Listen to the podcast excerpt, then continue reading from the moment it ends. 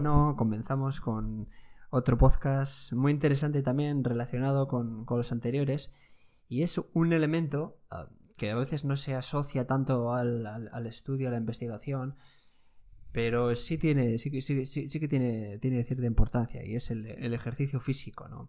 El ejercicio físico y, las, y la, repercusión que tiene en, pues, eh, en, la productividad y en, y en, el, y en el intelecto en general, ¿no?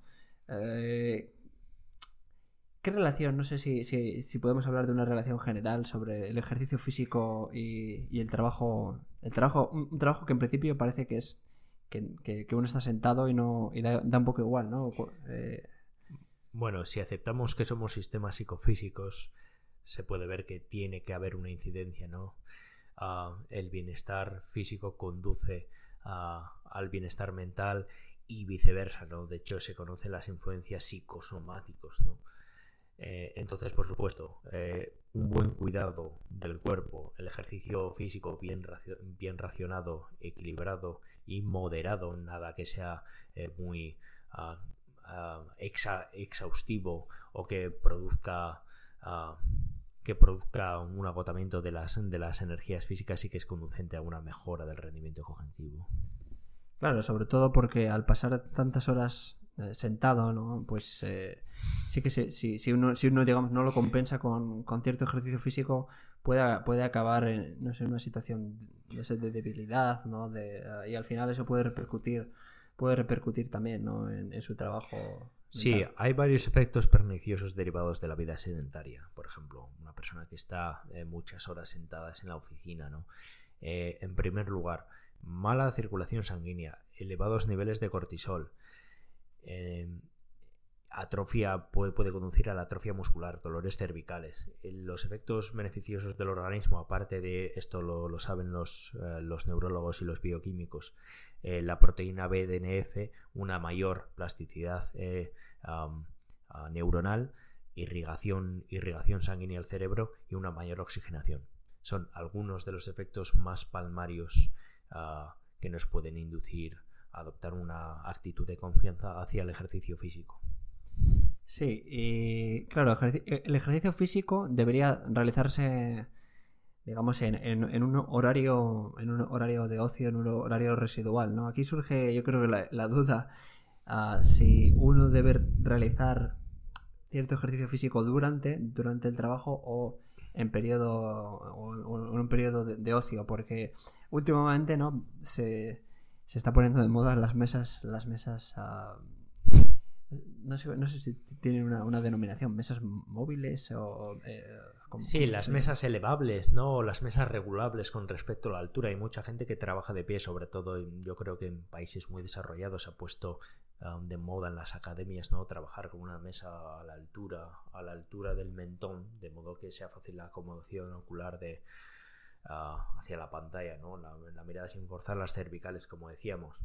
Y no sé hasta qué punto es producto de la, de la, de la mera tendencia del snobismo y no creo que realmente sea muy relevante. Lo que sí que es relevante es hacer ejercicio especialmente aeróbico para la oxigenación cerebral, la irrigación que no haya deuda de oxígeno y sobre todo que sea moderado, que no sea un ejercicio que te deje extenuado o derrengado de modo que no puedes rendir después. Con respecto al periodo adecuado para ejercitarse, yo creo que tiene que ser un periodo de o bien de, ah, de finalización de la jornada más que de inicio, porque yo creo que inicio puede retardar demasiado la, ah, la hora en la, que, en la que uno empieza a trabajar. Yo creo que hay que empezar a trabajar eh, nada más levantarse o quiero decir tomarse una ducha la movilidad al lugar de trabajo y, empezar a trabajar porque si no hay muchas horas de lucidez proporcionadas por el sueño que se que, que, se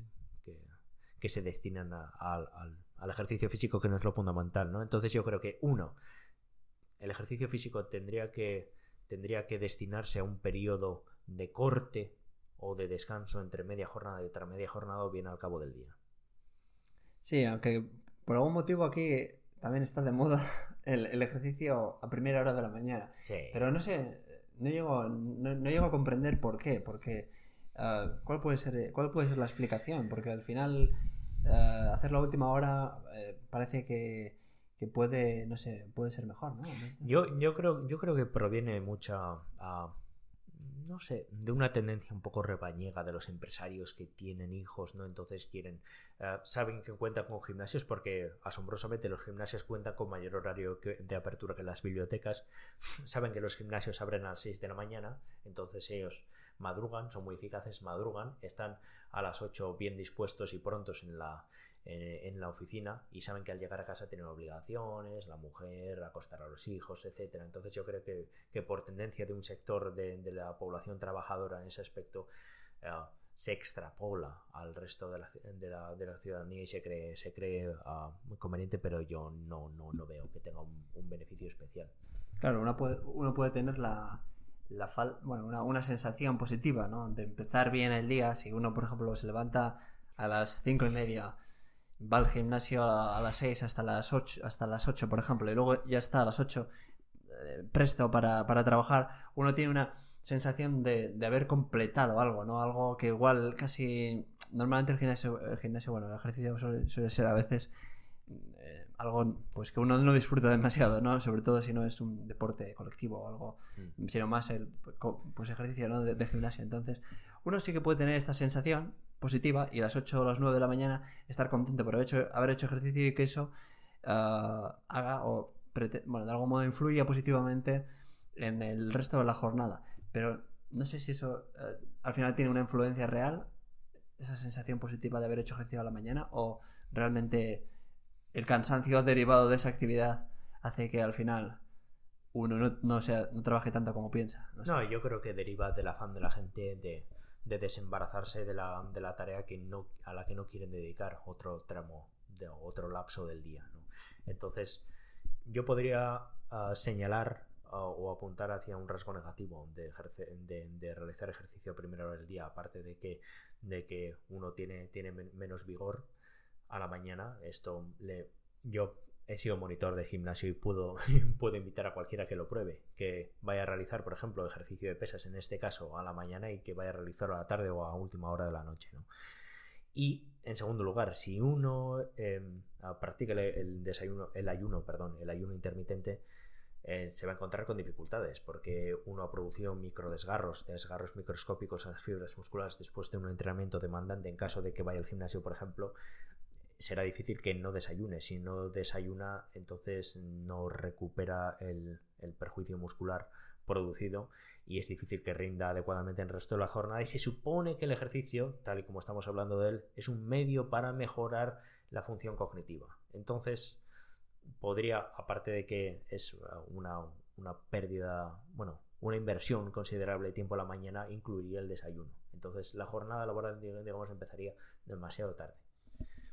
Sí, no sé si uno puede cansarse físicamente y también ese cansancio físico puede, no sé, no sé si puede también afectar al, no sé, a la resistencia, a la concentración posterior, pasar de una actividad eh, tan, no sé, tan no sé, energética mm. a algo que en principio es, es calmado. ¿no? sí, el, el, ejercicio físico depende del que estemos hablando, ¿eh? pero el ejercicio de carrera, el ejercicio interválico de alta intensidad o el ejercicio anaeróbico de pesas eh, es muy agresivo para el sistema nervioso. Entonces, una, una agitación muy intensa o un, un, un, ejercicio muy, muy vigoroso yo creo que es incompatible con el estado de serenidad que requiere la concentración más precisa. ¿no? Entonces, Mm, yo creo que el ejercicio, el ejercicio viene, eh, ejercicio físico viene bien como, como punto de rotura estratégica entre dos medias jornadas o bien la finalización de, la, de toda la jornada. Sí, eso es. Y luego aquí eh, es algo interesante también, una, una duda, bueno, algo que suelo tener yo es, eh, en este periodo de, ejercicio físico, por ejemplo, uno va al gimnasio, ¿no? Yo a veces, ah, a veces cuando, voy, ¿no? Pues, pues eh, pienso, puedo, digamos, aprovechar para, por ejemplo, eh, pues escuchar un, audiolibro y así ah, aprovechar este, este tiempo residual para, para hacer algo cognitivo o este periodo debe ser un periodo digamos de relajación y por lo tanto no sé, em, pues uno pues, eh, puede escuchar música o puede, o puede, puede hacer otra cosa, pero debe, digamos, olvidarse de, de, lo cognitivo en este periodo. Pues es difícil. Eh, también el comentario que ser relativo al tipo de ejercicio del que estamos hablando, ¿no? Si es ejercicio anaeróbico de alzamiento de, pesos, ¿no? Sobre todo ejercicios multiarticulares difíciles o que requieren una técnica muy depurada.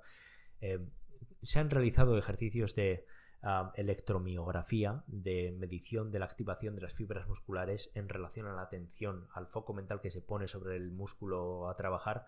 Y sí que parece que hay evidencia que eh, soporta la tesis o la sugerencia según la cual centrar la atención en el grupo muscular a trabajar aumenta el reclutamiento de fibras musculares del grupo indicado. Entonces, no creo que sea conveniente, por ejemplo, estar escuchando un audiolibro, un podcast o música cuando uno se está ejercitando con las pesas si eso repercute en, el nivel de atención que debe prestarse. Ahora bien, creo que ah, quizá audiolibros y podcasts en la medida en que requieren atención y pueden inducir un fallo en las funciones psicomotrices ah, o a la vez si uno si uno está bien centrado en las funciones psicomotrices y descuida la captación de aquello que se supone que está oyendo en cualquier caso o bien no realizas el ejercicio físico correctamente o bien no estás escuchando ah, el audiolibro o el podcast. En cualquier caso, yo creo que sí que es mejor centrarse. No soy refractario a la música en general. La música de fondo, aunque tampoco uno presta la atención debida, no sobre todo si hay sutilezas en la melodía. La música, siempre y cuando sea tonificante, vigorizante o estimule, eh, por ejemplo, a la carrera o, máquinas de ejercicio aeróbico estacionado, estacionario pueden ayudar, pero nada más que eso. Sí, yo, he probado, he probado las, las tres, el audio, libro, eh, música y podcast. Y sí, la, música, bueno, aunque uno no presta demasiada atención, sí que es cierto que puede, puede pues, eh, no sé, darte una pequeña dosis de, energía, de motivación adicional. Eh, el podcast sí, sí es un tema que, bueno, es sencillo, que no requiere tampoco mucha atención y que no te interesa escucharlo tampoco. Mm digamos, con la, con la atención, una atención plena, pues bueno, tampoco, he visto que, bueno, tampoco me, me, me, perjudicaba demasiado, pero lo que sé que yo no he sido capaz, y lo he intentado varias veces, es seguir el audiolibro. Eh, también es que una novela, una, una novela, porque, porque es fácil, es, es fácil perderse y luego o bien uno vuelve otra vez atrás no sé, en ese caso yo... Eh, sí, el, problema em, es relativo al tipo de al tipo de procesamiento consciente que tenemos los seres humanos. Los seres humanos em, procesamos conscientemente de forma serial, no en paralelo como los ordenadores. Entonces, digamos que solo podemos realizar de forma deliberada y consciente con plena percatación una sola tarea al mismo tiempo, o una sola tarea ah, de forma debida correcta, correcta y rigurosamente. Entonces yo no soy partidario ni de escuchar ni música sofisticada, ni podcast que merezcan la pena, como esperamos ya este, ni audiolibros, y mucho menos novelas que tengan un hilo argumental o novelas río, ¿no? Muy complejas.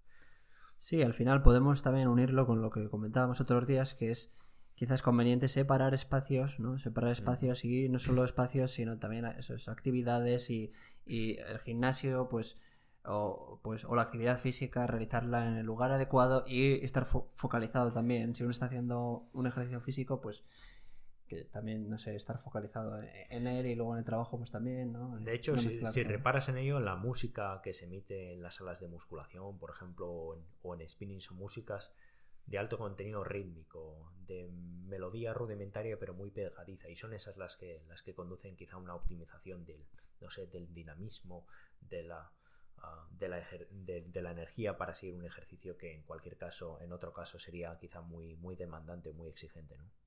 Sí, eso es, porque si no, al final uno tiene una falsa sensación de haber, de haber completado, digamos, todas las actividades del día. Me, he despertado, he ido al gimnasio pronto, después he trabajado y uno va haciendo clics. He, escuchado un audiolibro mientras eh, conducía, mientras a la vez, y al final uno tiene esa sensación de haber hecho tantas cosas, pero sí, ninguna bien. Uno tiene que querer ir al gimnasio para, para mejorar su salud y quizá indirectamente para, para inducir un mejor aprovechamiento de la función cognitiva, pero no para cumplir. No para cumplir. Excelente. Pues eh, bueno, yo creo que, que, este tema, aunque seguramente pues tenga más profundidad científica, también yo he leído algunos, algunos estudios que también un poco pues decían lo que ya hemos comentado, pues el ejercicio moderado sí que parece que es aeróbico también, parece que es el, como el ideal, pero en cualquier caso, pues sí, uno puede hacer ejercicios solamente por, por, estar bien, en buena salud, no, exclusivamente, quizás no, igual no hay un impacto directo, inmediato y significativo en el rendimiento cognitivo, pero bueno, sí que parece ser que, que si uno está en buena salud, pues seguramente pues también al final eh, podrá, podrá, no sé, llevar una vida, una vida mejor en general. ¿no? Mm. Y bueno, yo creo que podemos ir eh, cerrando ese tema con con, una historia también, ¿no? Sí, clausuramos como siempre con nuestra mención literaria. Vamos a recordar un libro autobiográfico de Friedrich Nietzsche en el que mencionaba precisamente a otro escritor francés que era un preciosista literario, un purista del estilo, que decía que todos los mejores pensamientos se conciben sentado. A lo que Nietzsche replicaba, te he cazado nihilista, porque Nietzsche decía que los mejores pensamientos se brotan del ejercicio vigoroso en un paseo inspirado por los picos de la montaña. Cerramos con esto. Hasta la próxima. Hasta la próxima.